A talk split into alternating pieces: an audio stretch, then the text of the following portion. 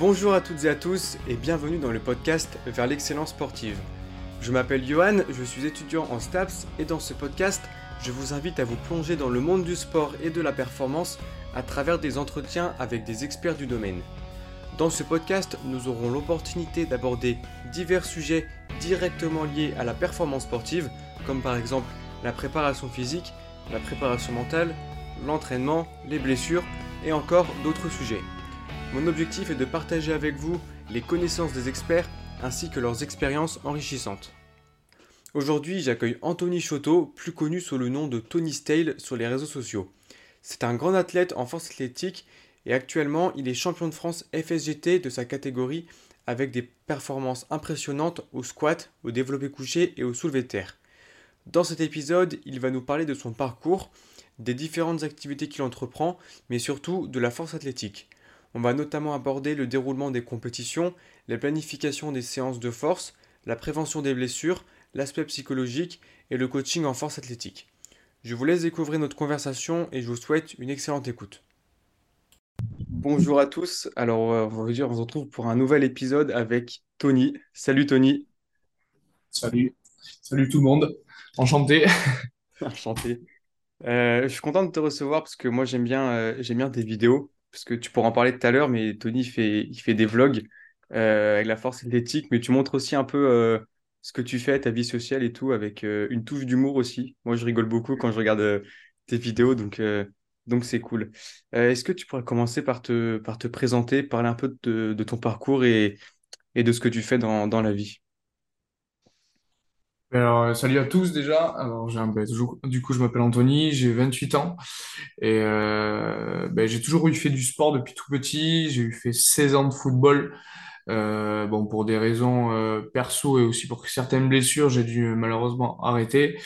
Euh, j'ai eu la chance de d'avoir de recevoir un message d'une personne qui m'a fait connaître euh, euh, une salle de sport qui est dans mon petit village. Et euh, du coup je me suis dit pourquoi pas. Je pense que c'était le moment de changer. Et euh, en fait j'ai rencontré une personne euh, vraiment incroyable euh, qui avait la même vision des choses que moi. C'est-à-dire que moi l'esthétique m'intéressait vraiment pas. Je dis moi je veux être fort. Je veux être fort. Et euh, en fait, il s'avérait que cette personne faisait donc de la force athlétique, des compétitions. Et en fait, au bout de quelques mois, cette personne m'en a parlé. Elle m'a donc enseigné et formé pour pratiquer donc des compétitions. Et donc, j'ai enfin découvert, euh, je dirais, euh, quasiment un an après ma toute première compétition. Et franchement, j'y ai pris goût et euh, c'est vraiment un choix que je regrette pas parce que c'est un sport qui, oui, c'est un sport individuel, mais c'est un sport qui, qui, comment dire, te forge tellement mentalement, en fait. Tu te dis, il y a tellement de contraintes, tellement d'obstacles, tellement de choses qui t'arrivent dans un sport comme ça qui et emporte des charges qui sont très lourdes. Donc, malgré que tu aies une vie saine, ben, il y a des choses, tu peux pas y échapper. Et en fait, ça te, ça te pousse à aller euh, au-delà de, tes limites. Et c'est, vraiment un sport incroyable, quoi. Donc, euh, donc au niveau du sport, voilà. Après, dans la vie de tous les jours, ben, moi, je fais plein de choses. C'est-à-dire que j'ai été euh, technicien euh, chez Volkswagen et Audi pendant 8 ans. J'ai eu malheureusement une grosse blessure euh, à l'épaule euh, lors du travail et euh, ça m'a créé une sorte de petite maladie qui est une capsule rétractile où il n'y a pas de, de, de, de, il n'y a pas vraiment de solution. C'est-à-dire que ça peut partir du jour au lendemain comme durer des années. Ça fait malheureusement déjà trois ans mais j'ai pas le choix de faire avec et la preuve, je continue toujours mon sport, ça m'empêche rien parce que je pars du principe que c'est pas parce que tu as quelque chose que tu dois arrêter ton travail, tu dois arrêter ton sport, il y a toujours une solution à ça. J'ai toujours été dans cette optique-là, ça a toujours fonctionné, la preuve, euh, on voit mes résultats. Et euh, malheureusement, ben, actuellement, j'ai dû changer de travail où du coup, euh, j'ai un travail qui est beaucoup plus physique. Donc, je suis transporteur euh, de cuisine, c'est-à-dire que toute la journée, je vais me taper des heures de route avec mon binôme où je livre des cuisines, donc tout ce qui est des gros meubles, des colonnes, des plans de travail, des électroménagers. Donc, c'est, on va dire, un travail qui euh, me demande beaucoup d'énergie, beaucoup de temps, mais malgré ça, euh, ça ne m'empêche pas d'aller à la salle le soir parce que, bon, déjà, je suis passionné, bon, bien sûr, je suis motivé, et je pense qu'arriver à ce stade-là, c'est plus la discipline qui prend la relève parce que qu'est-ce qui se passe? Ben, des fois, dans des semaines ou dans des mois après, j'ai des compétitions à préparer et malgré tout, il n'y a pas d'excuse et je dois être prêt tout simplement. Donc, euh, ça, c'est vraiment ma, ma priorité. Et puis après, à, coacher, à côté, je fais tout ce qui est coaching en force athlétique. Euh, j'ai mon site internet avec ma marque de vêtements Euh, ben, j'ai tous mes réseaux sociaux à gérer, donc YouTube, TikTok, Instagram, euh, ainsi que mes partenariats et mes sponsors que je dois aussi mettre en avant et mettre du contenu régulièrement. Et puis voilà, tout simplement. Ok, donc ça fait ouais, beaucoup de choses, euh, beaucoup de choses à gérer. Euh, ça fait combien de temps maintenant que, que tu fais de la force athlétique? Alors là, je vais entamer ma sixième année de, de, de force athlétique de compétition. Ok. Et euh, c'est quel est ton palmarès pour le moment? Euh, Alors, Là, si tu veux, euh, en termes de performance, en termes de palmarès, alors moi, il faut savoir que je suis dans deux fédérations, c'est-à-dire que j'ai commencé dans une, euh, on va dire, si on peut dire, une petite fédération, mais qui est connue parce qu'elle est repré- représentée par le Comité olympique et la jeunesse et des sports. Donc, c'est une vraie fédération. C'est pas comme certaines fédérations qui ne sont pas reconnues, où il n'y a pas de contrôle antidopage, etc ou dans cette fédération, euh, encore il y a quatre semaines en arrière, j'ai fini champion d'Aquitaine et aussi champion de France quelques semaines après à, à mon autre, à mon dernier championnat, et même meilleur athlète de toute la compétition à l'indice, c'est-à-dire euh, rapport poids-puissance, donc mon poids euh, de corps et le poids que je soulevais au total, ce qui a un calcul précis euh, qui nous donne un total, un indice en fait, un résultat. Et donc en FFF, euh, qui est donc plutôt le haut niveau, donc en élite, où je suis champion d'Aquitaine avec des records d'Aquitaine, où j'ai même fini euh, le meilleur athlète à cette compétition, et où j'ai le niveau national plus, parce qu'il y a des en, en FFF par rapport à l'autre fédération, tu as des minima à réaliser pour atteindre certaines compétitions, et, euh, et donc là c'est beaucoup plus compliqué, euh, et tant mieux, c'est ça que j'aime. Il faut de la difficulté, il faut des adversaires de taille.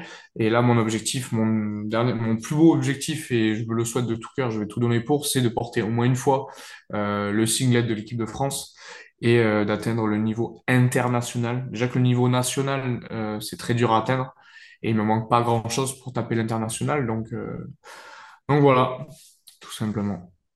Ok. Et du coup, euh, bah, parce que, du coup, t'as pas répondu à la question. Euh, ton, ton, Ouais. enfin, peut-être Ah oui, les pour les- performances. ouais, les, pour chaque barre, chaque mouvement. Alors, euh, en compétition, mes plus grosses barres validées, c'est 242,5 au squat, euh, 125 kilos au développé couché et 280 kilos au soulevé terre. Donc ça, c'est sur un poids de corps donc, de compétition, donc moins de 74 kilos. Et hors compétition, où euh, tu es sur du 3-4 kilos de plus en poids de corps, donc sur ton poids de forme, euh, j'ai déjà fait 255 kilos au squat, 130 kilos au développé couché et euh, 300 kilos au soulevé de terre. Ah ouais, donc t'as Tout une différence, t'as une différence de 20 kilos au soulevé de terre. Ouais, on dirait pas, mais euh, en fait, euh, ça, on le voit sur tous les athlètes. Mais du moment où tu commences à perdre du poids, le peu de poids que tu vas perdre, ça, euh, ça joue énormément sur ta, sur ta force. Tu as une perte de force qui est incroyable. Et même la fatigue, on dirait pas, mais quand tu es en diète ou quand tu vas faire un cut aussi, c'est-à-dire que tu vas jouer un cut, c'est tu vas jouer sur l'hydratation de ton corps pour perdre de l'eau et, pas de la graisse ou comme quand tu fais une diète ou tout simplement ou du poids, on va dire. Et euh, ben, ça te fatigue énormément. Donc c'est très dur d'être dans une dans des conditions optiques quand tu as perdu du poids, quand ben, tu as un travail à côté et tout et tout et tout. Donc il y a beaucoup de choses qui rentrent en compte, tu vois, tu as même le stress, des fois tu dors pas bien parce que tu as la compétition qui approche. Il y a beaucoup de choses qui rentrent en jeu, tu vois. Ouais. Et du coup, vaut mieux, euh, vaut mieux perdre du poids, quitte à perdre euh, quel- quelques kilos sur les barres, plutôt que de garder ton poids de forme et avoir des perfs meilleurs par rapport à l'indice que tu parlais tout à l'heure, c'est plus rentable, entre Et en guillemets. fait, si, si si tu veux, euh, déjà, tu as le truc euh, rapport, enfin, taille-poids. C'est-à-dire que moi, je fais 1m74, 1m75. Donc en vrai, moins de 74 kilos. Ça reste correct en termes de poids. Donc forcément, bon, moi je vais un peu au-dessus parce que ben, quand je suis hors compétition, comme un peu tout le monde, vu qu'on fait du power et pas du body, on n'a pas forcément une diète adaptée, sauf à la- à l'arrivée d'une échéance d'une compétition, si tu veux. Et, euh, et le, le truc, c'est que déjà, quand tu changes de catégorie, donc une catégorie au-dessus, que tu sois en sub-junior, junior ou open ou même euh, vétéran, euh, master, tu, ben forcément, les minima, ils augmentent. Donc, c'est-à-dire, par exemple, moi, pour aller au niveau national en moins de 74 Open, donc senior, euh, il faut réaliser un total de 610 kilos soulevés, ce qui est énorme. Les gens, bon, il y en a qui, s'en rendent compte, parce qu'il y en a qui, malheureusement, n'atteindront jamais ce niveau parce que ben voilà, c'est c'est pas donné à tout le monde non plus parce que ben, des, des fois tu as des blessures ou tout simplement parce que ben voilà, c'est très dur. Et euh, et par exemple la catégorie au-dessus qui est moins de 83 kilos, ben tu vois les minima juste pour national, c'est 660 kilos. Et euh, ben déjà, c'est un niveau, c'est pas pareil. Après, pour l'instant, je ne dis pas que je changerai jamais de catégorie parce que c'est toujours agréable de te dire que ben, tu approches à une compétition, t'as pas besoin de faire de diète, donc tu as une grosse fatigue qui est en moins, tu as plein de choses. Mais c'est pareil, qui me dit que euh, qui me dit qu'en 83 kilos, euh, j'arriverai à, à atteindre les minima pour aller, aller au championnat de France ou Europe ou monde, tu vois. Il y a plein, plein, plein de paramètres qui font que pour l'instant, j'ai toujours dans, mon- dans ma tête de me dire on reste en 74 et on va essayer d'aller chercher le meilleur niveau en moins de 74. Ok, donc pour l'instant, tu es, plus adapté dans... Enfin, tu sens que tu es... Ouais, ouais, dans cette catégorie, catégorie. ouais, clairement. Ok, d'accord. Est-ce que tu pourrais parler un peu de, du déroulement des, des compétitions? Moi, je connais, je connais pas grand-chose dans les compétitions de force. Enfin, à part les, les choses classiques, on a, je crois qu'on a trois barres pour... euh, tu fais une montée en gamme, je crois, pour trois barres, tout ça. C'est Euh, ça. Et je voulais, euh, pour la première question par rapport à ça, euh, comment ça se passe pour euh, l'échauffement? Parce que quand on fait de la force, l'échauffement, il est, euh, il est très important, il est essentiel. Vous avez combien de temps pour vous échauffer? Alors déjà, il faut savoir que quand tu arrives en compétition, déjà quelques semaines avant, tous les athlètes reçoivent un email avec le lieu, la date euh, de la compétition, ainsi que l'heure de pesée. Suivant les plateaux, tu vois, si tu as deux plateaux, le matin et l'après-midi, tu as une pesée le matin, une pesée l'après-midi. Et euh, donc, par exemple, si tu as une pesée à, dire une pesée à 9 heures pour nous, euh, on va dire pour les Open hommes, si on peut dire ça comme ça, de telle, telle, telle catégorie. Donc, tu arrives à 9 heures, tu te pèses, donc tu es au poids. Au moment, du moment où tu es pesé, euh, dès que tu as une heure qui est donnée, si c'est 9 heures, il faut te dire qu'à 11 heures, la compétition commence. Donc, en fait, il faut te dire que tu n'as que 2 heures pour te réhydrater, pour te réalimenter correctement, pour t'échauffer et faire ta gamme montante pour, pour être prêt et monter sur le plateau. C'est-à-dire que, en fait, on dirait pas, mais c'est euh, deux heures, c'est rien. C'est vraiment rien. Donc, en fait, tout est vraiment calculé. Et l'avantage, tu veux, en FFF, c'est vraiment euh, très qualitatif dans le sens où, euh, aussi bien pour les spectateurs que nous, les athlètes, parce que, en fait, on va dire la partie spectateur, plateau de compétition et échauffement est séparée par un rideau. Donc, des deux côtés, tu as des télévisions où en fait, tu as un tableau Excel avec tous les athlètes euh, de toute catégorie, toutes les barres de départ et tout le déroulement en direct de la compétition. C'est-à-dire que moi, par exemple, euh, tu vois, si moi je suis plateau 2, plateau 1, plateau 2, c'est-à-dire que le plateau 1 va faire ses trois essais de squat et après c'est le plateau 2 qui va faire ses trois essais de squat. Donc ce qui va se passer, moi je, donc je vais commencer dès que la compétition va commencer, je si je suis plateau 2, je vais commencer mon échauffement, ma mobilité pour être prêt pour préparer mes muscles à, être prêt à pousser quoi et à, être prêt euh, à travailler sur l'amplitude. Euh, et du coup ce qui va se passer, c'est qu'en gros je vais commencer euh, ma gamme montante au squat quand le premier plateau sera sur la moitié à peu près ou le début du deuxième essai. Comme ça, si tu veux, ça me laisse le temps de vraiment faire ma montée euh, en charge. Et ce qui va être le plus important, ça va être ta dernière et avant-dernière barre. Parce que justement, il faut calculer sur l'habitude que tu as toi, c'est-à-dire que tu vois, en power, en power, en moyenne, on est entre 5 et 7 minutes de repos entre chaque série quand tu es sur du- des grosses charges. Donc, vu que toi, ça fait longtemps avec l'expérience, tu sais à peu près ce que tu as besoin en temps de repos pour être opti sur ta prochaine barre. Donc, c'est à toi de calculer, de jauger par rapport au tableau, par rapport à comment se déroule la compétition, euh, pour justement faire ta dernière barre de chauffe et qu'en fait, ton tour, euh, ben, au moment où ce soit, c'est au moment où c'est à ton tour à toi, d'être prêt euh, à ce moment-là. Et il faut savoir ce qu'il faut compter aussi, c'est que généralement, mais si quand tu fais partie des plus forts en termes de performance sur tes barres d'ouverture, on appelle ça les openers, donc ta barre d'ouverture, ta première barre euh, de, de n'importe quel mouvement, euh, ben, si tu fais partie des meilleurs, donc des plus grosses barres, tu vas pas être le premier de ton plateau, mais tu vas être le dernier ou dans les derniers.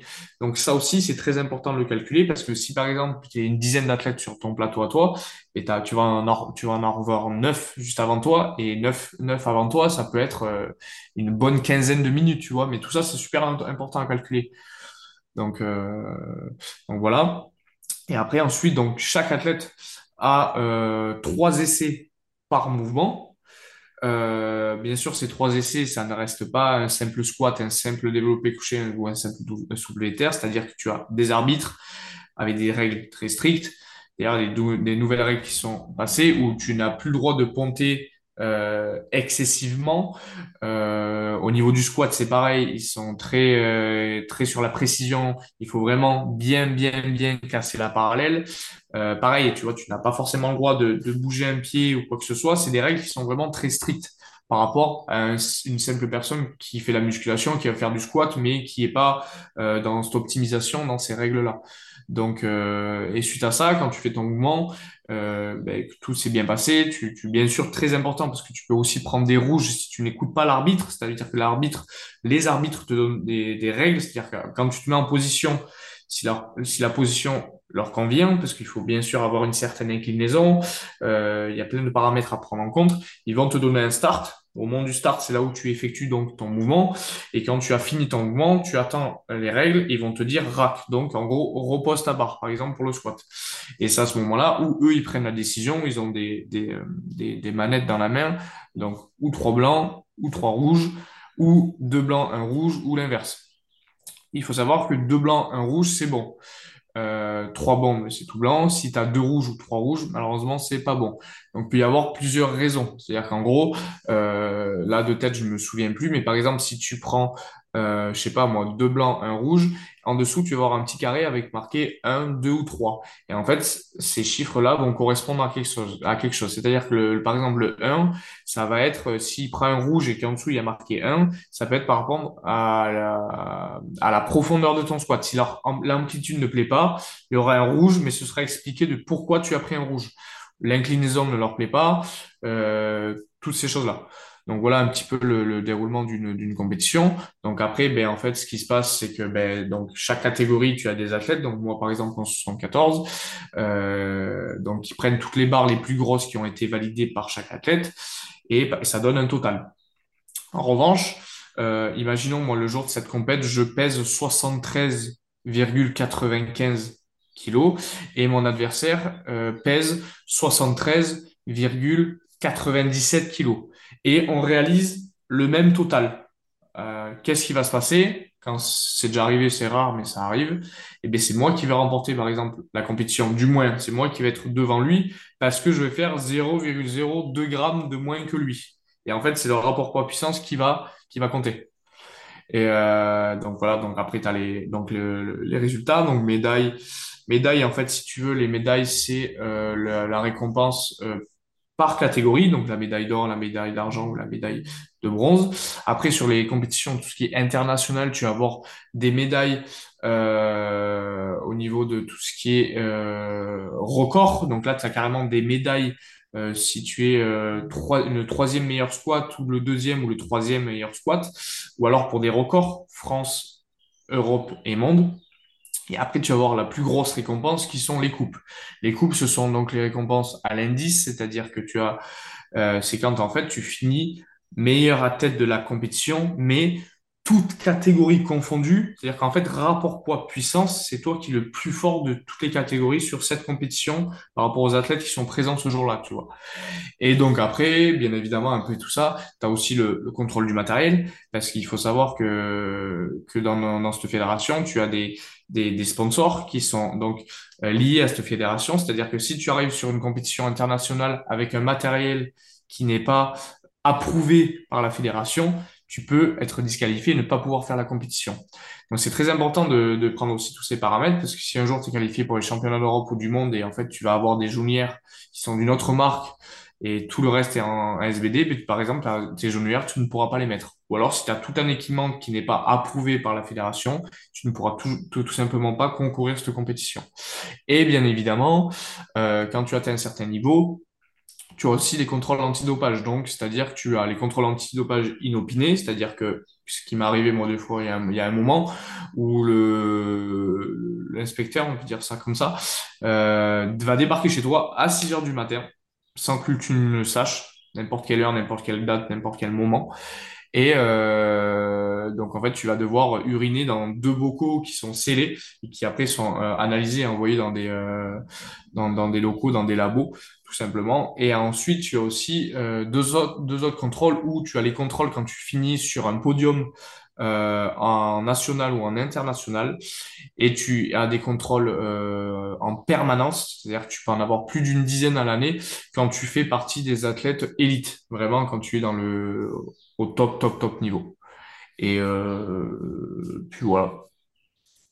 Ouais, donc il y a quand même pas mal de, de choses strictes, quoi. C'est, Ouais, ouais, ouais, ouais, c'est, faut pas déborder. Et euh, ça. Ouais, ouais. Euh, Il y a un truc qui, qui m'intriguait un peu. euh, comment tu fais pour gérer euh, le poids de tes barres entre les trois barres que tu as? Tu fais en fonction de ta forme, en fonction de... Parce que euh, après le squat, c'est le premier, mais par exemple pour, euh, pour le dernier mouvement, euh, est-ce que tu as la fatigue nerveuse d'avant? Du coup, comment tu gères un peu le poids, euh, le poids des barres? Mais, ce que j'aime bien dans ce sport, c'est que malgré la forme, malgré la fatigue, euh, si tu as un bon nerveux et si tu as quand même un, un bon mental, tu, peux quand même euh, aller au-delà de la fatigue, honnêtement. Même si des fois c'est compliqué, et bon, malheureusement, tu peux pas faire grand-chose. Donc bien sûr, tu, le premier paramètre c'est à prendre, c'est la forme du jour. Et ce qui est très frustrant, c'est que ce sport, du moment, du moment que tu n'es pas encore passé sous ta barre, donc à l'échauffement, barre à vide, tu ne sais pas comment tu te sens réellement. C'est-à-dire que tu peux très bien arriver en forme, comme fatigué, mais ça ne veut rien dire. Moi, j'ai déjà fait des entraînements ou des compétitions où j'étais dans une extrême fatigue, et c'est là où je sortais mes meilleures performances. Et c'est là que tu te dis que le corps humain est vraiment incroyable parce qu'il puise dans ses réserves et en fait, tu, tu, tu sors vraiment une compète ou des performances qui sont vraiment ouf. Mais, euh, mais après, tu ressens forcément bien la fatigue pendant une semaine, parce qu'après, moi, pendant une semaine, euh, après la compétition, tous les athlètes, on est un peu euh, euh, en PLS, on est vraiment très, très, très fatigué. C'est pour ça que ou on fait une semaine off, ou on va faire un deload, c'est-à-dire euh, grosse diminution d'intensité en termes de charge et euh, augmentation du volume pour avoir une, meilleure récupération, si tu veux. Donc, donc après, c'est c'est lors de ta gamme montante où du coup, déjà dans ta dans ta tête, tu sais déjà depuis quelques semaines ce que tu aimerais viser comme barre. Ouais, Après, ta forme et tout ce qui peut se passer, tous les paramètres autour feront que ou ça va se passer comme tu le souhaites ou non. Donc ça, c'est au jour J. Donc après, tu fais ta gamme montante. Des fois, tu à l'échauffement, tu vois, dans- en forme ou non, tu peux sentir les barres lourdes. Mais il faut pas forcément se fier à ça. C'est-à-dire qu'en fait, euh, tu es à l'échauffement, tu es derrière un rideau, tu es avec tes athlètes, bon, tu as le, le stress, tu as, un peu tout. Il faut savoir que quand tu arrives sur le plateau, tu as des gens qui viennent te voir, tu as des proches à toi qui viennent te voir, tu as un gros public. Et en fait, euh, c'est un détail qui est hyper important parce qu'en fait, tu as une adrénaline qui est incroyable. Et l'adrénaline, on ne dirait pas, mais ça te pousse à faire des, des, choses. Tu te dis, euh, tu te dis, waouh, j'ai fait ma dernière barre d'échauffement, elle était super lourde. Et en fait, euh, sur ma barre de départ euh, sur le plateau de compétition, où j'ai mis 10 ou 15 kilos de plus, en fait, elle me paraît facile. Parce qu'il y a l'adrénaline. Parce que tu arrives devant des gens où tu as des gens qui te suivent, tu as des gens euh, qui ont vu toute ta préparation à travers les réseaux, à travers euh, ta salle ou quoi que ce soit. Et en fait, tu as, plein de choses qui se passent dans ta tête. Tu te dis, j'ai pas fait tout ça pour rien. Déjà, pour toi-même, tu, tu n'as pas le droit de te décevoir. Tu n'as pas le droit non plus de décevoir les gens qui sont venus exprès et qui ont vu euh, ben, tout ce qui s'est passé lors de cette préparation. C'est-à-dire, où elle s'est passée très bien, où tu as eu des blessures ou, quoi que ce soit. Mais malgré tout, tu es quand même allé au charbon, tu t'es quand même entraîné, tu as quand même continué à travailler et tu es arrivé sur le plateau de compétition. Donc, tu n'as pas le droit de reculer à ce moment-là. Donc, en fait, euh, ça y joue beaucoup aussi.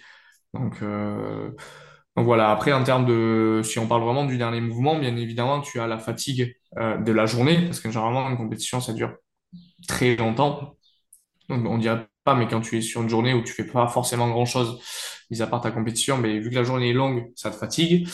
Euh, et dès que tu arrives sur le dernier mouvement, forcément, tu es fatigué parce que tu as déjà effectué des, des, des, des max donc sur ton squat et sur ton développé couché. Donc, tu arrives sur le dernier mouvement, qui, le dernier mouvement, est le mouvement qui bouffe et demande le plus d'énergie. Et même en termes de nerveux, c'est celui qui, qui, qui te fatigue le plus. Mais c'est euh, l'un de, des mouvements où quasiment la plupart de tous les athlètes, euh, ben, c'est notre mouvement favori. Et c'est le mouvement où tu peux lever le plus lourd. Donc en fait, tu arrives malgré tout à faire abstraction euh, de la fatigue de tout ça. Et il faut savoir aussi qu'au soulevé terre, c'est là où tu as le, le show un petit peu. C'est là où vraiment, euh, ben c'est c'est la de la compétition. C'est là où après ce mouvement, il y a la récompense, il y a le résultat, il y a tout ça. Donc en fait, limite, c'est sur ce mouvement-là où en fait tu puisses vraiment dans tes réserves et tu donnes tout. Parce que vu que déjà les barres elles sont énormes, tu as le public qui met le feu. Euh, donc en fait, c'est incroyable et c'est vraiment après le, le soulevé terre, après la compétition que et t'as tout qui redescend, le stress, l'adrénaline, la fatigue, et tu ressens tout. Mais c'est vrai que malgré tout, euh, ben, on est préparé pour ça, c'est-à-dire que du coup, euh, ce qu'on fait le, le- euh, en compétition, c'est donc un SBD qu'on réalise donc à l'entraînement. Et la différence entre l'entraînement et les compétitions, c'est qu'à l'entraînement, euh, le SBD que nous on fait généralement le samedi, parce que les compétitions sont le samedi, euh, et ben tu fais donc ta gamme montante où tu as ton top 7, donc un single, comme si tu étais en compétition, comme si tu faisais une barre de max. Et à l'entraînement, du coup, ben, derrière, qu'est-ce qui se passe? Tu fais des séries. Donc les séries, c'est euh, c'est la fatigue que tu viens rajouter volontairement pour être prêt. Parce que le jour d'une compétition, qu'est-ce qui se passe? T'as pas de série, tu fais juste tes max. Donc forcément, dès que tu arrives en compétition, malgré la fatigue, malgré, malgré tout ça, ben, tu es prêt en fait. Donc oui, tu es fatigué, oui, nerveusement, tu es fatigué, même physiquement, mais tu es déjà préparé. Tu vois ce que je veux dire? Mm. Ah ouais.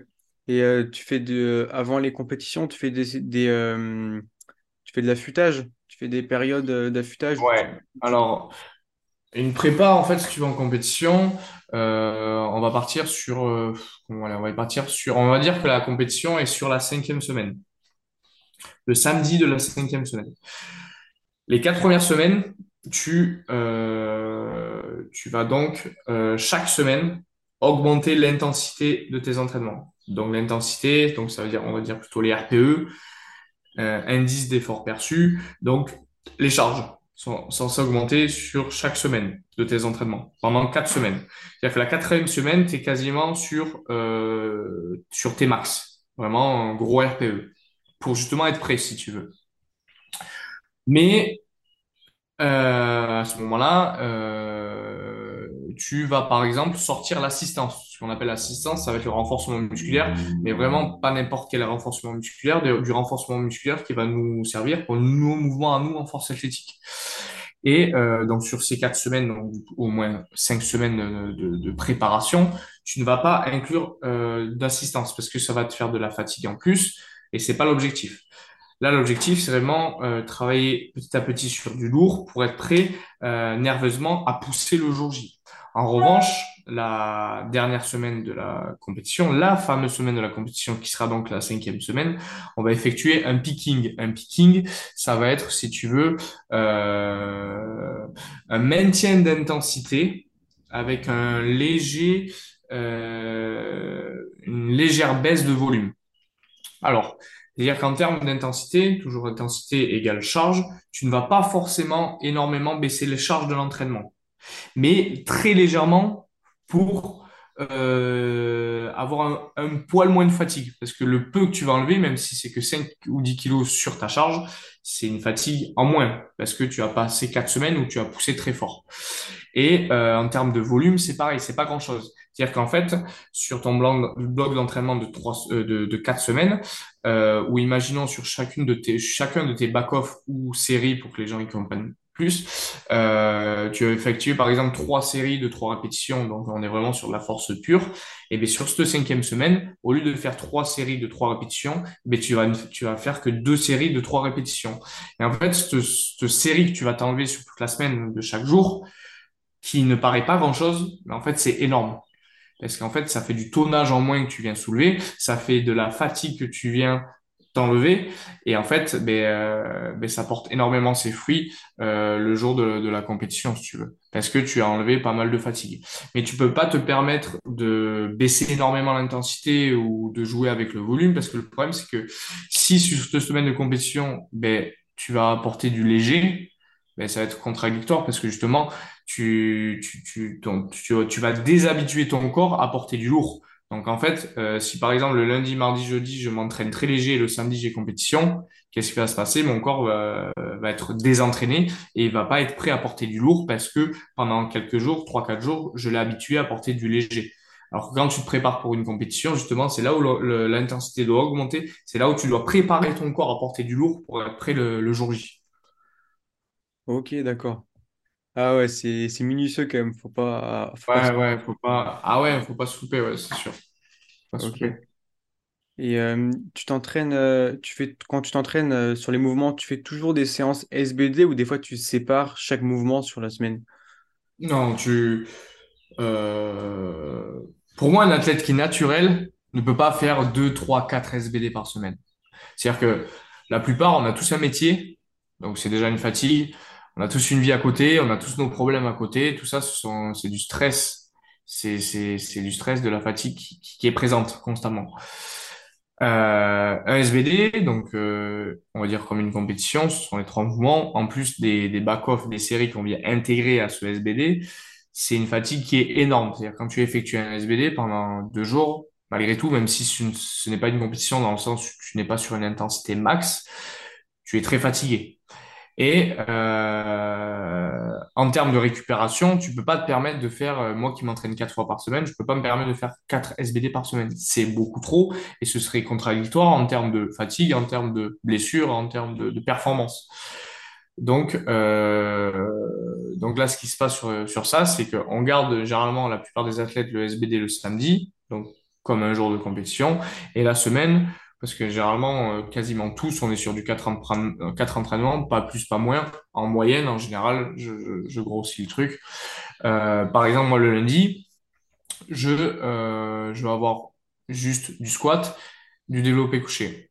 Le mardi, pareil, du euh, soulevé terre, du développé couché. Le mercredi, repos. Et le jeudi, je repars sur du squat et du développé couché. Vendredi, repos et samedi, SBD. Euh, à la différence, c'est que ce ne sont pas donc des mouvements de compétition, ce sont des variations. Des variations, ce sont, euh, par exemple, si on prend l'exemple sur du squat, au lieu de faire un squat classique, un squat de compétition où j'ai une descente et une remontée qui est normale, donc sur l'excentrique et sur le concentrique, je vais m'imposer du tempo du tempo. Donc, en fait, je vais ralentir la descente ou je vais ralentir au niveau de la remontée. Et en fait, toutes ces variations, euh, comme ben, donc le tempo, ou alors tu vas effectuer des pauses, ou euh, tu vas mettre des élastiques, toutes ces variations-là vont être euh, pour une raison précise, pour une erreur technique une mauvaise habitude que tu as, ou tout simplement pour travailler tra ta trajectoire, pour travailler ton explosivité, pour travailler plein de choses. Sauf que ces variations, vu que tu viens y mettre, comment on peut dire ça, une contrainte sur le mouvement, parce qu'un squat classique, un squat avec une pause ou avec du tempo, c'est forcément beaucoup plus dur. Donc, ce qui se passe, c'est que quand tu, ben, tu- forcément, tu es plus à cheval sur ta technique, forcément, c'est beaucoup plus dur. Donc, ce qui se passe quand tu ne mets plus de, quand tu ne fais plus de variations, par exemple, le samedi, ben, au bout de quelques semaines, ça porte ses fruits. Et forcément, quand tu repasses sur un squat classique ou un développé classique ou un, un soulevé terre classique, après toutes ces variations, après ces semaines d'entraînement, forcément, ça porte ses fruits et tu es plus fort parce que tu t'es entraîné avec des contraintes et d'un coup, tu sors tes contraintes. Donc, tu n'as plus d'obstacles, donc tu es forcément techniquement mieux, euh, techniquement plus fort, donc ça, ça, ça porte ses fruits, quoi. Ok. Et tu fais, euh, par exemple, euh, la séance, tu fais euh, squat, euh, développé couché, tu fais que du squat et que du développé couché, ou parfois tu mets des exos euh, d'assistance en plus? Alors, ça fait des années où, oui, effectivement, je ne fais quasiment que ça, euh, sauf depuis cette semaine-là où j'ai intégré un nouveau truc pour préparer ma compétition qui est en septembre.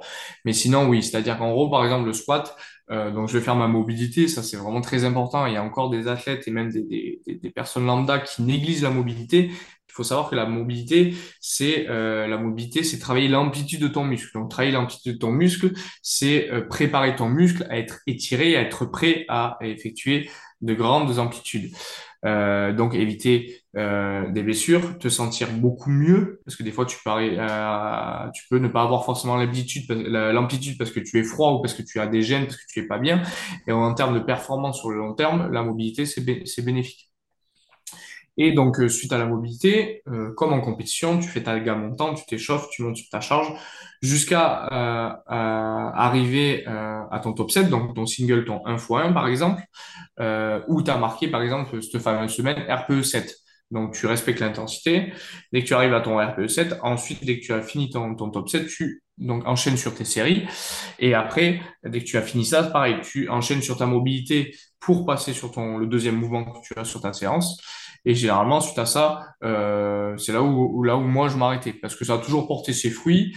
Euh, c'est-à-dire que j'ai toujours évolué en ne faisant que les mouvements de compétition, bien sûr, où tu inclus euh, donc les variations que j'ai expliquées précédemment, et euh, ça a toujours porté ses fruits. Là, j'arrive à un niveau où on est vraiment sur de l'optimisation. Donc, euh, si par mois tu gagnes 2,5 kilos ou 5, et encore 5 c'est beaucoup, c'est extraordinaire parce qu'on est vraiment sur des charges qui sont très très élevé. Donc c'est pour ça que là, à l'heure actuelle, je me suis, j'ai commencé à intégrer des petits mouvements d'assistance. Tu vois, euh, là récemment, tu vois, le lundi, je me suis mis deux mouvements de triceps parce que moi, au développé couché, avec mon problème d'épaule, je ne, je ne prends pas en prise large, je prends en prise serrée. En prise serrée, qu'est-ce qui est sollicité en priorité? C'est ton triceps. Donc, je me suis rajouté donc l'assistance du renforcement musculaire sur mes triceps pour essayer d'être plus fort, pour voir si ça c'est bénéfique ou si justement euh, les mouvements d'assistance ça euh, me cumule de la fatigue supplémentaire. C'est pour ça qu'en compétition, on, généralement, on ne met pas d'assistance parce que c'est malgré tout de la fatigue. Donc c'est pour ça que c'est très important de calculer tout ça. Et euh, par exemple, je vais m'ajouter un exo sur euh, d'isolation sur les ischios parce que les ischios sur euh, sur ta cuisse, c'est le, le, muscle, c'est un muscle qui est assez fragile, qui est un beaucoup plus petit muscle que le quadriceps. Donc, c'est une partie qui est quand même importante et qui n'est pas suffisamment sollicitée.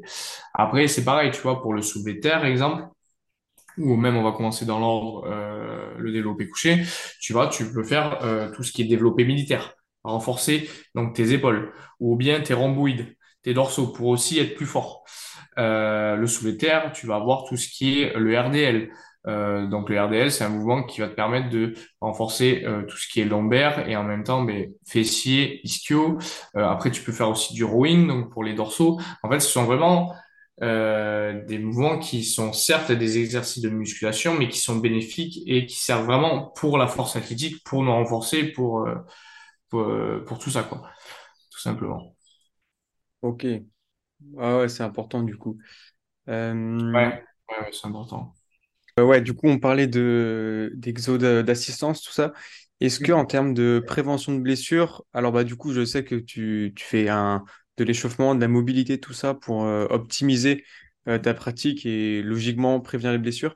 Est-ce que tu rajoutes des, par exemple, des séances de, de prophylaxie en plus ou, ou des, ou des routines en plus pour, pour prévenir les blessures? Alors non, en revanche, je connais mon corps. Par cœur, je suis très à l'écoute de mon corps euh, parce que j'arrive à un certain âge où justement euh, je suis plus buté à me dire euh, ouais t'as mal, euh, tu continues.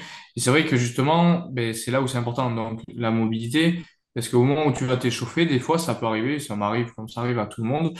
Tu malgré ta mobilité, tu vas faire ton échauffement et tu as une petite gêne.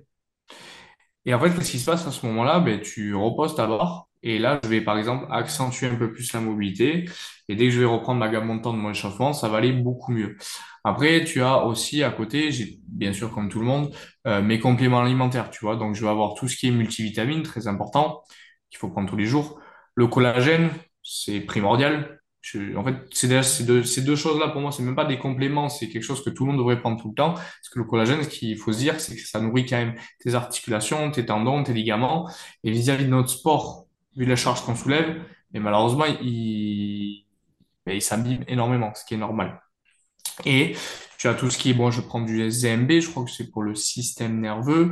Euh, après, tout le truc basique que tu retrouves dans ton alimentation, mais magnésium, du zinc, euh, des oméga 3. Et euh, tu vas avoir la créatine qui va contribuer, on va dire, à ta récupération. Et ces choses-là, ces choses-là sont primordiales et sont très importantes, surtout quand tu arrives à, du haut niveau. Il faut que tu sois quand même un minimum en bonne santé et que tu fasses attention à tout ça. Et après, les gens, ce qui négligent beaucoup, euh, parce qu'ils n'ont pas envie d'y aller ou parce que financièrement ça coûte un peu de sous, c'est d'avoir un suivi euh, kiné ou ostéo. Parce que quand tu arrives à un certain niveau, ben, il faut que tu aies un suivi parce que c'est pas parce que tu n'as pas de douleur que dans ton corps tout se passe bien. Moi, ça m'est déjà arrivé euh, que tout allait bien et je suis allé euh, voir mon kiné ou mon ostéo pour un, pour un détail de rien d'important. Et euh, généralement, moi, je leur demande à chaque fois est-ce que c'est possible de faire un diagnostic complet? Et c'est à ce moment-là où justement, tu vois, ben, écoute, tu as un petit décalage du bassin, tu as ci, tu as ça. Et des fois, ça va me permettre aussi d'y aller parce que tout simplement, moi, moi qui connais mon corps par cœur, je, quand je vais avoir par exemple un petit décalage du bassin, au bout d'un moment, ben, je vais remarquer que mes positionnements au squat sont différents. Je vais avoir en fait des, des changements dans mes habitudes. Et c'est là que je sais qu'il y a quelque chose qui cloche. C'est ça qui est, c'est ça qui est bien, qui est important quand tu connais vraiment bien ton corps. Même au niveau de l'alimentation, quand je fais une diète pour retomber à, ben, du coup, à moins de 74 kilos, ben, je ne pèse pas mes aliments ni quoi que ce soit parce que vu que ça fait des années que j'en fais et que j'ai l'expérience, je sais ce que je dois manger, je sais la quantité que je dois manger parce que c'est toujours la même. Et, euh, et voilà, tout simplement. Ok. Mais ouais, mais c'est vrai que c'est un, un coût, tout ça. Euh, même, euh, je, je pense qu'il y a certains Ouais. de la, qui font de la, comment on appelle ça, la cryothérapie, tout ça. Je sais pas si t'en fais, mais. Ouais, ça c'est pas mal. J'ai un, partenariat avec eux et honnêtement, c'est pour la, en termes de récupération, la, la, la cryo, euh, la cryo, c'est vraiment pas mal. Après, moi, l'avantage que j'ai par rapport à un athlète, euh, je peux pas dire un athlète lambda, mais dans le sens où sur les réseaux sociaux, j'ai de la visibilité. Donc, qu'est-ce qui se passe? Ben, tout ce qui est compléments alimentaires, je ne les paye pas, mais les compléments alimentaires, c'est un coût. Des fois, euh, ça m'est déjà arrivé d'avoir des ostéos ou kinés euh, qui fonctionnaient en mode euh, style euh, partenariat, c'est-à-dire en échange de faire une, une ou des séances avec moi, ben moi je leur donne de la visibilité, de la pub derrière. Donc en fait, au final, par rapport à quelqu'un qui n'a pas forcément de, de monde sur les réseaux, enfin du moins de visibilité, et ben lui, le, cette personne-là, il va devoir malheureusement tout payer de sa poche, donc les compléments, le suivi médical, si on peut dire ça comme ça et tout le reste. Alors que moi, par exemple, ça va rien me coûter ou alors très peu. Et c'est vrai que quand tu vois la vie, comment elle est chère maintenant, euh, ce sont des détails qui sont pas forcément importants parce que la vie d'aujourd'hui, ce qui est important, c'est de travailler pour pouvoir payer son lait, etc., etc., etc. Et tout ce qui est complément et tout et kiné et tout, certes, tu fais du sport, mais ça reste des choses qui sont euh, pas une priorité. Tu vois ce que je veux dire? Donc, et en plus de ça, si tu peux pas te permettre, mais c'est compliqué. Bah ouais, et surtout euh, mettre bout à bout tout ça, je pense, ça a quand même un coût. euh, C'est un coût, ouais, c'est ça. C'est pas, vraiment un né- coût. c'est c'est pas négligeable, quoi. Ah ouais, c'est ça. Euh, je voulais parler un peu de l'aspect euh, psychologique. Euh, puisqu'en force athlétique, le, le système nerveux, tout ça, c'est hyper sollicité. Tu disais que tu faisais quatre séances par semaine. Au, au début, au début, là, tu parlais aussi que du coup, tu faisais tes séances le soir et qu'en journée, tu travailles et tu as un travail qui est très physique. Mm. Euh, est-ce que tu arrives à chaque fois, à chaque séance, euh, être vraiment à fond et à faire tes, les barres qui étaient prévues, tout ça? Ou, ou si tu arrives, comment tu fais un peu pour te, pour te booster? Je sais que tu prends des monsters avant, mais est-ce que tu as d'autres est-ce que tu as d'autres tips? Tu, sais, j'ai tellement pris de Monster que ça me fait plus d'effet du tout. C'est Ah ouais. limite, maintenant, je peux boire une Monster avant de dormir et je vais très bien dormir. Alors qu'à l'époque, c'était, tu débutes, tu te dis, waouh, je me transforme en Super Saiyan alors que c'est que de la caféine et il n'y a rien de plus, tu vois. C'est vraiment un effet.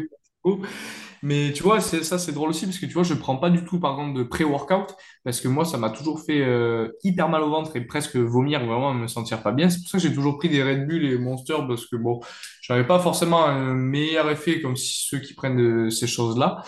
Mais, euh, mais voilà, après, en termes de côté ouais, psychologique, côté nerveux, euh, c'est super intéressant que tu poses cette question parce que, euh, tu vois, en musculation, on, ils, vont, ils ont des plans d'entraînement où ils travaillent en pourcentage.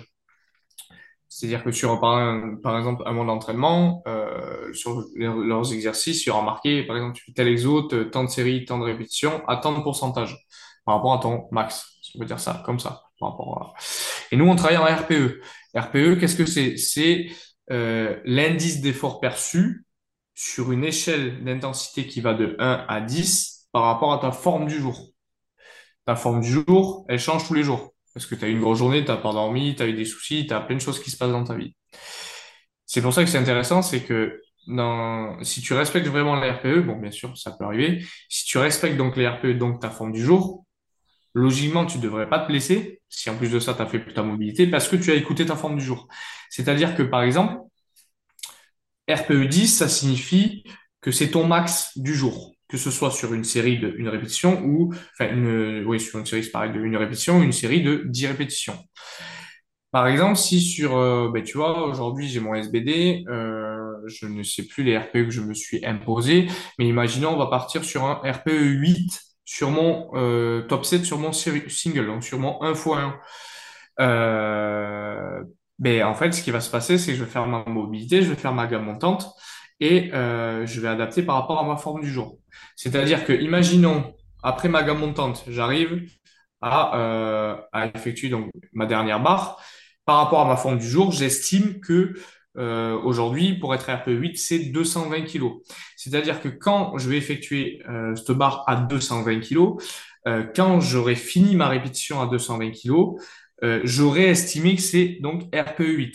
RPE8, ça veut dire que après ma répétition, je me sentais capable d'en faire deux de plus, que j'en avais deux en réserve à cette, à cette charge-là par rapport à ma forme du jour.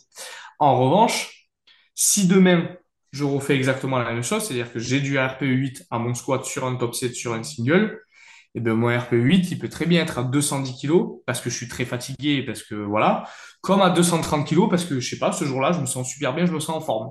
Tu vois ce que je veux dire? Donc en fait, euh, c'est pour ça que c'est super intéressant et bien les RPE par rapport à un pourcentage. Et même, je trouve ça tellement, euh, je vais pas dire débile, mais, mais bête en fait de travailler en pourcentage parce que si je fais un plan d'entraînement à quelqu'un, euh, je lui dis, voilà, ce mois-ci, euh, toute la semaine pendant un mois, chaque exercice, tu travailles à 90, allez, voire même 95% de ton max. Mais par exemple, ce monsieur, il a des soucis, euh, il n'a pas dormi de la nuit, euh, il mange pas du coup parce que voilà, il n'a pas dormi, machin, il a des soucis. Qu'est-ce qui va se passer? Il va arriver à l'entraînement, il va donc travailler à 15 95% de son max. Donc, il va se baser à son max. Sauf qu'est-ce qui va se passer quand tu es fatigué, machin, et tous ces paramètres-là, mais où il va se faire mal, où ça va le dégoûter, il va se blesser et, vice-versa. En revanche, le fait de travailler en RPE, donc tu travailles vraiment sur l'indice d'effort perçu, donc une échelle d'intensité par rapport à ta forme du jour. Et justement, si tu écoutes ta forme du jour, donc tu es fatigué, et bien si ton RPE 7 il est à 150 kg ou si ton RPE 7 il est à 200 kg, on s'en fiche. Du moment où tu respectes ta forme du jour, tu respectes l'intensité, déjà tu ne vas pas te blesser et tu resteras toujours sur de la progression. Ouais. Mais c'est vrai que je pense que c'est pareil, c'est un peu plus intéressant que. C'est comme dans la, dans la muscu classique, on te demande de faire, Mhm. euh, je sais pas, 4 fois 10 à, euh, à tel, à tel poids. Euh, c'est vrai qu'il y a Mhm. des jours, mais même moi, ça m'est arrivé aussi, il y a des jours, euh, je comprends pas, c'est c'est trop lourd. Alors que Mais voilà, c'est ça. c'est- sans forcément peut-être de donner un chiffre, parce que je pense au début, c'est pas évident de se dire, là, je suis à 7 je suis à huit je pense qu'il faut se connaître un peu avant de pouvoir. Oui, ah oui, bien sûr. Moi, je, je le vois en, en- en coaching. J'ai beaucoup, ben, j'ai un peu de tout niveau, mais j'en ai beaucoup qui arrivent. Et tu vois, ils mettent quelques semaines, voire même quelques mois, où à vraiment comprendre, à assimiler euh, le RPE. Pas parce que c'est dur à comprendre, parce que c'est dur de, de encore connaître bien son corps, de, de avoir la sensation de, tu de, bien ressentir en fait. Et c'est pour ça que c'est intéressant que tu dis ça aussi, parce que tu vois, c'est là justement à ce moment-là où tu te dis merde, je sens lourd. Si tu avais un plan d'entraînement qui était adapté avec des RPE, par exemple RPE 7, et bien tu te dis, OK, aujourd'hui, ben, ça sert, enfin, ça sert à rien dans le sens où, OK, c'est lourd. Je, je, là, si je continue comme ça, ben, je ne vais pas respecter mon plan, justement, parce que je suis fatigué. Donc, je baisse un petit peu ma charge. Mais au final, le travail, il est le même. Parce que tu fais quand même ta série et tes répétitions entièrement, mais adapté à ta forme du jour. Donc, toi, tu n'as pas de blessure, tu n'as pas de, de mauvais ressenti, et tu fais quand même ton entraînement, et ça portera ses fruits dans tous les cas. Ok, donc c'est comme ça que tu fonctionnes. Tu arrives à être à, à 100% par rapport à ta forme du jour et dans tous les cas, tu mets l'intensité. Exactement. l'intensité. Ok. L'intensité qui est sur mes- nos plans d'entraînement. Et c'est vrai que tous les powers, c'est, je crois que ça a commencé en power, que en power, tous on travaille en RPE. Et en fait, je pense que c'est un sport où en fait, tu es obligé de travailler en RPE. C'est-à-dire que tu peux pas te permettre d'aller au-delà de ta fatigue, au-delà, de ta journée de travail, au-delà de tes soucis. Parce que c'est déjà un, sport où en fait, on porte très lourd. Et si tu as le malheur, parce que ça arrive, ça arrive malheureusement, quand tu es fatigué, mais techniquement, qu'est-ce qui se passe? T'es, ben, tu n'es pas concentré. Le moindre détail, quand tu as 200, 250 kilos sur le dos ou que tu es en train de les soulever, le moindre détail, mais tu te blesses directement. Alors que si justement tu sais que tu n'es pas bien, tu, tu diminues tes charges. Alors oui, certes, peut-être que techniquement tu ne seras pas au point, mais tu prends moins de risques parce que justement tu écoutes ta forme du jour. Donc tu baisses tes charges et du coup tu fais beaucoup plus attention. Ouais. Ouais, ouais. Est-ce que euh, avant de, avant de faire des PR ou quand tu es en compétition ou même à, à l'entraînement, quand tu as vraiment une, une, une, une charge que tu dois soulever sur, bah, sur une rep, est-ce que tu as une routine, une routine qui- que tu fais juste avant de soulever la barre pour, euh, pour être focus, être concentré et... Alors, euh, ouais, j'en ai deux. Alors, la première, ça va être la veille ou le matin même. C'est-à-dire qu'en fait, je, on appelle ça de l'imagerie mentale. Bon, il y en a qui croient ouais. ou non, il y en a qui, voilà. C'est-à-dire qu'en fait, je, la veille ou dès que je me lève le matin, je vais au travail, mais je suis juste au travail pour être au travail. C'est-à-dire que je pense qu'à ça. C'est-à-dire que je- dans ma tête, c'est, OK, aujourd'hui, ça m'est déjà arrivé la, fois où j'ai fait 300 kilos. Le matin, je me suis levé je- et dans ma tête, il y a eu un truc et je me suis dit, aujourd'hui, il faut que je fasse 300 kilos en fait. En fait, l'imagerie mentale, c'est vraiment, je m'imaginais en train de réussir, d'y arriver et toute la journée, j'y ai pensé. Et en fait, ce qui se passe, c'est que c'est, c'est hyper intéressant parce que la puissance de l'imagerie mentale, c'est qu'en fait, tout seul, tu arrives à te faire monter l'adrénaline euh, quasiment toute la journée jusqu'à arriver à ton entraînement. Et en fait, quand tu arrives à ton entraînement, mais t'es, t'es, t'es, t'es à fond, t'es ultra déterminé, tu ressens vraiment cette, cette adrénaline qui est toujours présente. Tu mets les bonnes musiques qui vont vraiment te permettre de te, de te hype, de te focus à fond euh, sur, euh, sur cette, cette barre. Donc, en fait, tu, tu, et ça crée une sensation qui est incroyable. C'est vrai que ça arrive pas souvent parce que bah, c'est pas forcément le but, mais il y a des moments où tu te dis, OK, c'est aujourd'hui, j'ai envie de le faire. Et du coup, tu te lèves et toute la journée, c'est vraiment, il y a que ça dans ta tête. Et, euh, et voilà. Ok. Et juste avant de soulever ta barre, tu fais quelque chose en particulier? Non, après ça, non, je, je n'ai pas, je ne, ça change pas, tu vois, j'ai toujours euh, mon ammoniac, j'ai toujours euh, mon temps de préparation où pendant une bonne minute, je, je, je suis assez concentré. Après, bon, j'ai eu des trucs du passé qui ont été très compliqués et qui me servent beaucoup dans mon sport, qui m'ont profondément touché. Et donc, ce sont des pensées ou même des messages que j'ai toujours gardé, gardé depuis des années, qui, en fait, euh, toutes ces, ces tristesses, blessures profondes, vont en fait euh, créer en moi quelque chose d'incroyable qui fait qu'en fait ces choses-là, je m'en sers comme une force. Et en fait, ça va vraiment jouer sur mon nerveux, sur mon adrénaline et ça va vraiment faire toute la différence. Parce qu'en fait, on voit vraiment mon changement de comportement au moment où je vais attraper mon téléphone pour lire ou repenser à ces choses-là. Et en fait, dans ces moments-là, je suis tellement euh, concentré, tellement à fond dans ce que je fais que euh, que je, je n- que l'échec est impossible à ce moment-là. Vraiment, je suis à 300% dans ces moments-là. Donc euh, voilà, c'est aussi un paramètre qui, par rapport à moi, ce qui s'est passé dans la vie, est très important pour réussir aussi. Ouais, ouais. Mais il me semble que j'ai vu ça dans, dans une de tes vidéos où tu avais expliqué pourquoi tu regardais ton téléphone avant de, oui, c'est vrai, ouais, j'en avais parlé. ouais. Ouais, J'en ouais. Et du coup, tu fais, euh, tu fais beaucoup de coaching, euh, coaching euh, sur la force athlétique? Ouais, c'est-à-dire qu'en fait, constamment, chaque mois, j'ai à peu près une bonne vingtaine d'athlètes en suivi, mais j'ai aussi des, athlètes qui, qui me demandent des, des, des plans d'entraînement sans suivi. C'est-à-dire qu'en gros, moi, je vais leur poser énormément de questions, c'est-à-dire que, que ce soit avec suivi ou sans suivi, ce sera toujours un plan d'entraînement adapté et personnalisé à la personne. Ce sera pas du copier-coller comme on peut voir malheureusement en musculation et pas un truc qui est adapté pour la personne. Et, euh, et puis voilà, après en termes de coaching, bon, tu as des gens qui sont dans mon secteur, bon, donc c'est beaucoup plus avantageux pour eux parce que ben, je peux être présent et ben, c'est, tu as des détails que tu ne peux pas voir, alors que là, habituellement, je fonctionne sur WhatsApp. C'est-à-dire qu'en fait, chaque jour, ils vont me faire des retours vidéo où je vais leur demander de filmer dans deux angles bien précis pour, pour analyser, euh, corriger et optimiser euh, ce qui va et ce qui va pas. Et, euh, donc non, ouais, je suis assez content. Après, je peux dire aussi merci aux réseaux sociaux parce qu'avec le monde que j'ai, euh, avec euh, mon état d'esprit et la mentalité que j'ai, ben, les gens, ont- j'ai une très belle communauté. Les gens accrochent beaucoup sur euh, vis-à-vis de moi. C'est que je reçois énormément de messages en mode t'es un exemple, t'es une motivation et des messages vraiment touchants que je garde d'ailleurs parce que je trouve ça tellement incroyable. Et c'est vrai que grâce à ça, en fait, il y en a qui ont commencé le power alors qu'ils faisaient de la muscu ou un autre sport et qui ont commencé donc des coachings avec moi et autres. Et, euh, et c'est vrai que franchement, c'est, incroyable. D'ailleurs, je les remercie, c'est vraiment ouf. Bah ouais, c'est sûr, ça motive. euh. Mais Ah ouais, ouais, ça motive. mais ouais, mais moi, le fait que, que j'avais envie de faire le podcast avec toi, c'est parce que j'aimais bien pareil ton contenu, euh, hum, hum. de ce que tu faisais et c'est super intéressant. Et hum, je voulais te demander comment tu, comment tu fonctionnes, comment tu débutes avec, euh, avec un nouvel athlète? Est-ce que tu prends en compte euh, sa, sa morphologie, ses points forts, ses points faibles, avant de lui donner un plan d'entraînement?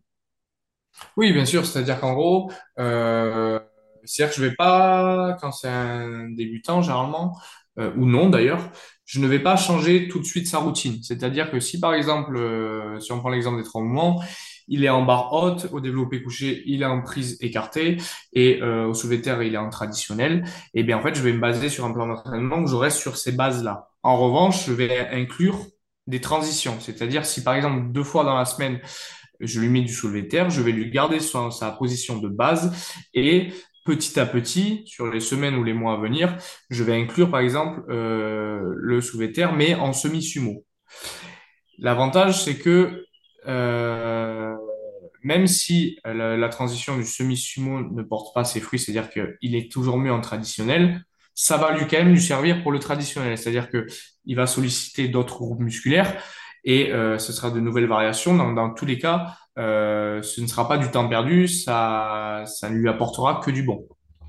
Et euh, bien sûr que ta, sa morphologie, ben, ça c'est un grand mot, la morphologie, c'est oui, ça à prendre en compte, mais ça ne fait pas tout, surtout que ça, a déjà été prouvé. Si tu regardes par exemple Brutus, qui mesure plus de 2 mètres et qui n'a pas forcément une morpho euh, adaptée à la force athlétique, mais si tu regardes euh, en termes de performance, c'est très bien, il est très très fort, tu vois.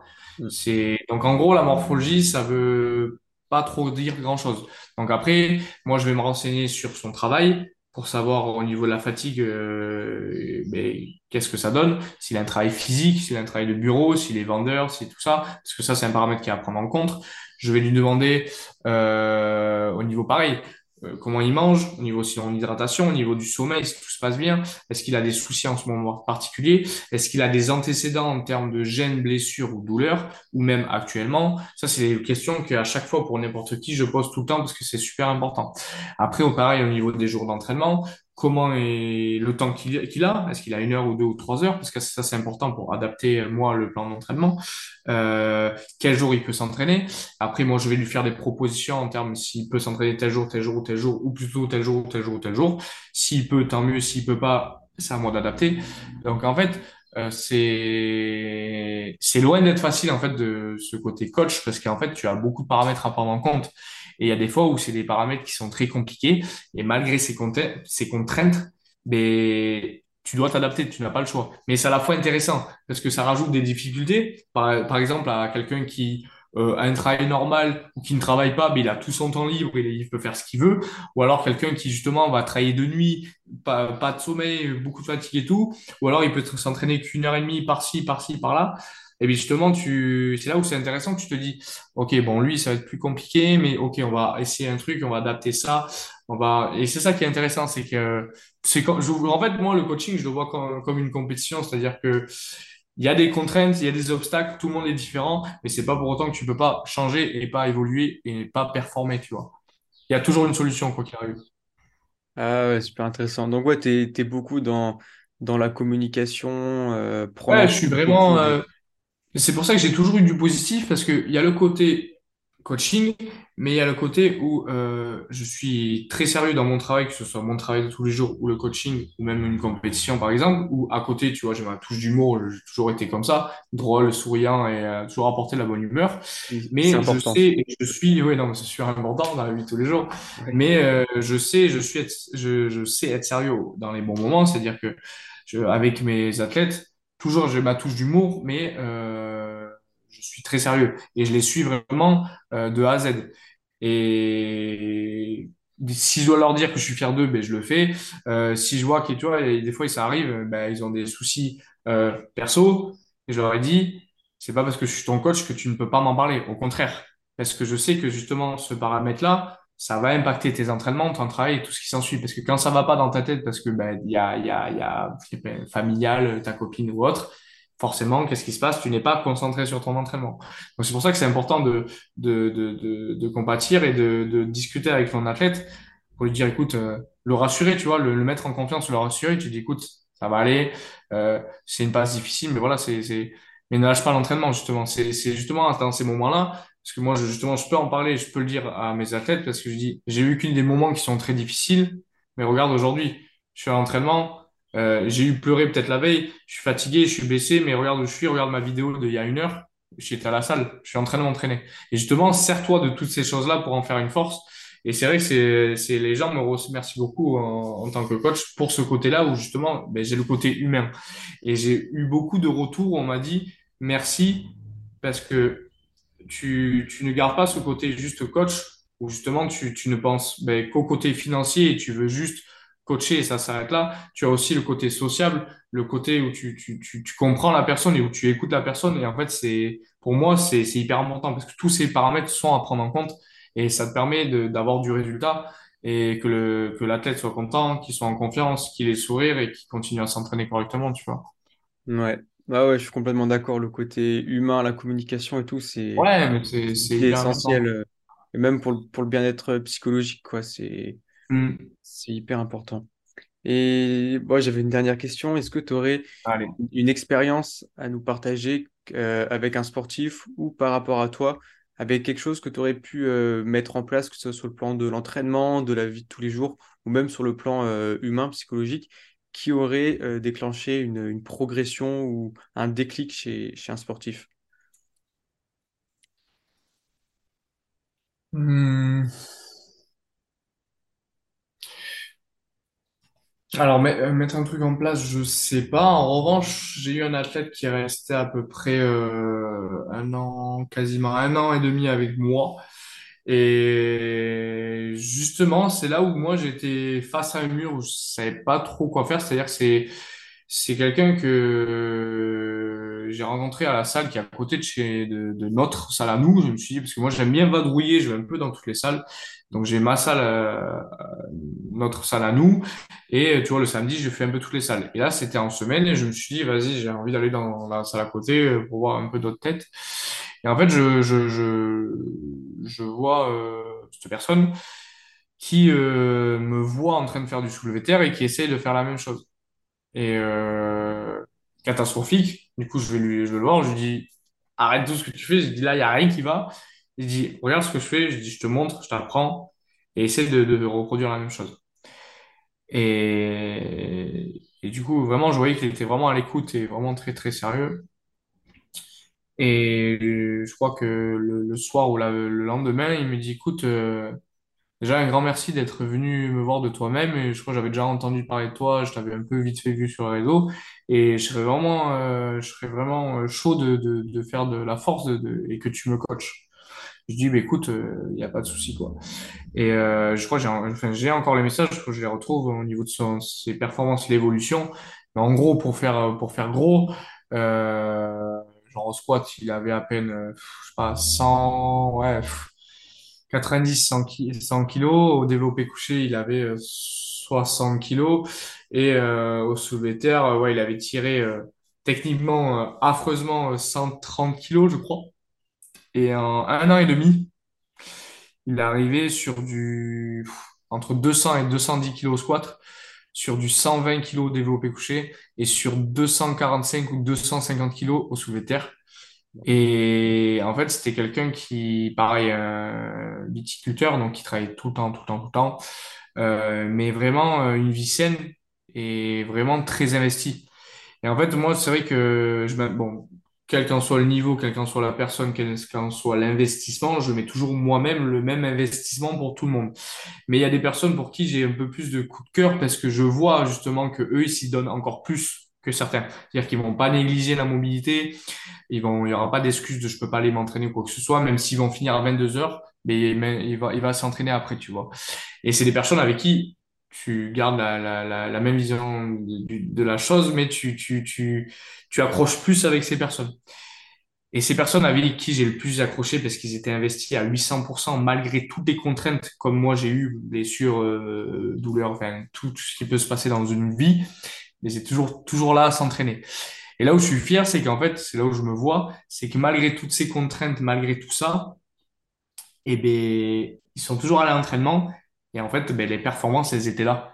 Malgré la fatigue, malgré tout ça, il a, ce garçon, il a passé un an et demi avec moi, euh, où, euh, où des fois, il a eu, ça lui arrivait d'avoir des petits bobos, des petites douleurs, des micro-blessures. Malheureusement, des fois, tu, tu peux pas y échapper. Mais comme j'ai dit, on a toujours trouvé une solution. S'il faut, on a carrément changé le positionnement de mouvement. Et dès que ça allait mieux, on est revenu sur son mouvement, euh, sa posture habituelle. Et on a toujours trouvé une solution. Et malgré la fatigue, malgré tout ça, il a toujours continué, il a toujours persévéré. Ça a toujours porté ses fruits parce qu'en termes de performance, il a, sur ces un an et demi, il a vraiment explosé, surtout que c'est un junior, moins de 74 kilos. Donc, il peut vraiment encore être fier de lui. En fait, au bout d'un an et demi, euh, il a toujours voulu continuer la force. Il a eu un moment de doute et en fait, il voulait euh, voir du nouveau. Et du coup, ben, euh, c'est-à-dire qu'il a pris un, autre coach que moi je connais, avec qui je m'entends super bien. Comme je lui ai dit, je t'en veux pas, au contraire. Euh, ça m'a fait un petit pincement au corps, tu vois, parce que on- pendant un an et demi, surtout qu'il est à côté de chez moi, on s'est entraîné ensemble, je l'ai vu évoluer, je l'ai vu pleurer, je l'ai aidé à se relever, j'ai fait beaucoup de choses pour lui, il a été reconnaissant sur ça, il n'y a pas de souci, mais comme j'ai dit, tu, tu t'es libre de faire ce que tu veux, tu, moi, euh, si tu veux voir autre chose, mais tant mieux. Moi, comme j'ai dit, que tu passes un mois avec moi ou trois ans avec moi, moi, mon objectif, c'est pas que tu finisses champion du monde, mais c'est que je t'ai apporté quelque chose que, que mes, mes paroles, mes mots, euh, mes vidéos, mes explications, mes conseils, ça t'ait apporté quelque chose, que ça t'ait été bénéfique en fait. Et ça a toujours été le cas. Et, euh, et tu vois, c'est à ce moment-là où je me suis retrouvé, comme je dis, retrouvé face à un mur parce que mais j'ai mon côté humain qui me dit, qui m'a dit, ben écoute, euh, ce qui est normal, tu as envie de voir de nouvelles choses. On est tous pareils, tu as, toujours envie de voir de nouvelles choses, de voir de nouvelles pratiques et tout. Et c'est pour ça que je l'ai laissé partir. Et même si au fond de moi, je voulais qu'il reste parce que je savais qu'on pouvait encore peaufiner certaines choses. Et je, même moi, je savais pas trop euh, ce que j'aurais pu faire d'autre. Pas en termes de plan d'entraînement, mais pour faire euh, d'autres pour qu'il reste à mes côtés, pour qu'on continue. Je, tu ne peux pas empêcher quelqu'un de faire quoi que ce soit. Mais tu vois, là où ça m'a donné le sourire, c'est que il a voulu voir autre chose, tant mieux, et ça lui a changé un petit peu. Il a eu refait une compétition il n'y a pas longtemps, et euh, sur sa compétition, depuis qu'il a son nouveau coach, ben, il a perdu euh, entre 10 et 15 kilos sur chacune de ses barres. Donc oui, il a vu de nouvelles choses, il a appris aussi des nouvelles choses parce que c'est un autre coach, c'est d'autres expériences, d'autres formations, tout ça. Mais on est tous différents, c'est-à-dire que euh, moi, les plans d'entraînement que je fais, c'est ma façon de faire, ça marche très bien. Suivant les personnes, ben, tu réagis différemment, c'est-à-dire qu'il y en a un qui en trois mois, il peut exploser, l'autre, il peut évoluer, mais ça peut prendre beaucoup plus de temps parce qu'on est tous différents, la morpho, on a tous, tout est différent. Et euh, ça m'a fait sourire, je me suis dit, ben, tu vois, en fait, ton travail, tu fais du beau travail, en fait. Et tu vois, il est passé avec quelqu'un d'autre, il a vu de nouvelles choses, et tant mieux, j'espère qu'il a appris de nouvelles choses, ça lui a apporté quelque chose. Mais en termes de performance, ben, ça lui a, ça lui a pas fait gagner quelque chose, justement. Tu vois, il a, il a perdu en performance parce qu'il a changé ses habitudes, parce qu'il a changé plein de choses, et voilà. Donc après, je sais pas si j'aurais, je sais même pas plutôt ce que j'aurais fait. Ça, à ce moment-là, j'étais un peu, euh, je sais pas, c'était un peu une situation, je vais dire compliquée, mais comme j'ai mon côté humain, vraiment, je suis quel- quelqu'un de, de, toujours là pour, euh, pour les autres, toujours là pour, pour aider ou quoi que ce soit. Je n'ai jamais interdit à quelqu'un quoi que ce soit. Au contraire, je suis toujours à l'écoute, je suis toujours à, dire, ben, si tu as envie de le faire, fais-le. Donc, euh, ouais, il y a, eu cette situation-là, mais je pourrais pas vraiment répondre à ta question dans le sens où je ne savais pas ce que j'aurais fait de plus pour lui dire, ben, reste avec moi, continue, on a encore de belles choses à voir, on a encore des, des paramètres à mettre en place et ça pourrait être bénéfique, tu vois. Parce que tu ne peux pas empêcher quelqu'un de, de, de, de, de, de faire quelque chose, de, lui dire non, va, va pas ailleurs, fais pas ci, fais pas ça, parce que ça peut, lui- ça peut lui être bénéfique, parce que c'est, normal de voir, de vouloir voir de nouvelles choses. Et euh, puis voilà, quoi. Bah Euh, ouais, mais incroyable histoire quand même. C'était une bonne expérience, surtout que c'est parti du fait que, que tu allais le voir juste pour le corriger parce qu'il faisait pour le corriger, ouais. Ah ouais, Et non, finalement, ça, a débouché sur, euh, bah, sur une belle Ben, histoire, sur, un coaching et une belle histoire, parce que franchement, ben, ça a créé une belle amitié. Euh, ben, j'ai appris à le connaître aussi, j'ai toujours été là pour lui. Et en termes de performance, j'ai toujours été super fier de lui parce que il a super bien évolué. J'ai encore tous les, tous les messages, tous les trucs, et franchement, c'est incroyable. Et en fait, je suis obligé de garder ces choses-là parce que c'est, c'est... Ben, déjà, je suis fier de moi, et puis, puis c'est beau, tu vois, toutes ces choses-là. Donc, il faut garder, euh, faut garder tout ce positif. Et, euh, puis je le souhaite de tout cœur de, de, d'évoluer par la suite, que ce soit avec la personne avec qui il est actuellement ou avec qui il sera plus tard dans son. Ouais. Mais c'est ça, Et un voilà. entraînement. euh, C'était un entraîneur qui m'avait dit ça. Il m'avait dit que quand on est entraîneur ou coach, on a, on, on garde pas les athlètes à vie. Ils viennent, ils repartent, il y a des nouveaux, des départs, des arrivées. C'est bien sûr. c'est ça, ça fait partie du jeu, quoi. Donc, euh, Mm. Bon, euh, est-ce que pour conclure ce, ce podcast, tu aurais un, un dernier mot à dire, euh, un conseil ou quelque chose que tu voudrais dire, ou une blague si tu veux, euh, ça, ça marche aussi. On se paluche. Non, après, euh, que dire? Que dire, que dire, c'est que là, on va parler, par exemple, tu vois, des générations d'aujourd'hui. On va rester toujours sur la force athlétique, le sport en- le sport. On est sur une génération, sur une jeunesse qui, qui veut tout tout de suite, que ce soit en termes de physique et en termes de performance, et en fait, qui veut juste la facilité. En fait, ce qu'ils oublient, c'est que nous, si on peut dire les anciens, euh, si on a ce physique, si on a ces performances, c'est parce qu'il y a un gros travail derrière. Mais pas un an ou deux ans. C'est des années des années, des années où on a connu des déceptions, on a connu plusieurs coachs, on a connu des blessures et on a, on est passé par tout ça pour en arriver là. Eux, ils n'ont même pas connu euh, de blessures, ils n'ont pas connu plusieurs années d'entraînement, ils n'ont, ils ont rien connu de tout ça, ils n'ont même pas eu un- une seule fois un coach dans leur vie, que à peine au bout de quelques mois, ils veulent le, le, le physique, le physique à, à Chris Bumstead ou euh, les performances à euh, Panayotis si tu prends en force athlétique. Sauf que ce n'est pas possible, pas en un an ou en deux ans. Donc forcément, directement, ça parle de compléments alimentaires, de dopage, etc. Mais en fait, la vie, c'est pas ça. C'est quoi le but dans la vie? C'est quoi? D'être en bonne santé, de se sentir bien dans sa peau et d'évoluer et de tenir sur le long terme, ou justement de, de, de, de passer par la facilité et se bousiller la santé, prendre des gros risques, euh, être blessé et au final ne, ne jamais s'en remettre, tu vois? Et tu vois, je trouve ça triste. Et c'est pareil pour plein de choses, tu vois? Il y en a beaucoup qui, euh, le moindre échec, la moindre difficulté, vont de suite abandonner. Et le problème, c'est que c'est ces ces personnes-là qui vont venir après te voir et te dire, ouais, mais comment tu fais? Comment t'as fait? Comment t'en es arrivé là? Je dis, mais toi, pendant que tu as, as dit à ta copine que tu étais fatigué, tu n'allais pas à l'entraînement, euh, pendant que toi, tu as dit, ouais, mais là, j'ai du travail, j'ai pas le temps. Mais moi, pendant tout ce temps-là, mais moi, j'étais à l'entraînement tout ce qui s'est passé dans ma vie, sur le travail, que je finisse tard, que je sois fatigué, que j'ai ci ou que j'ai là, j'allais m'entraîner.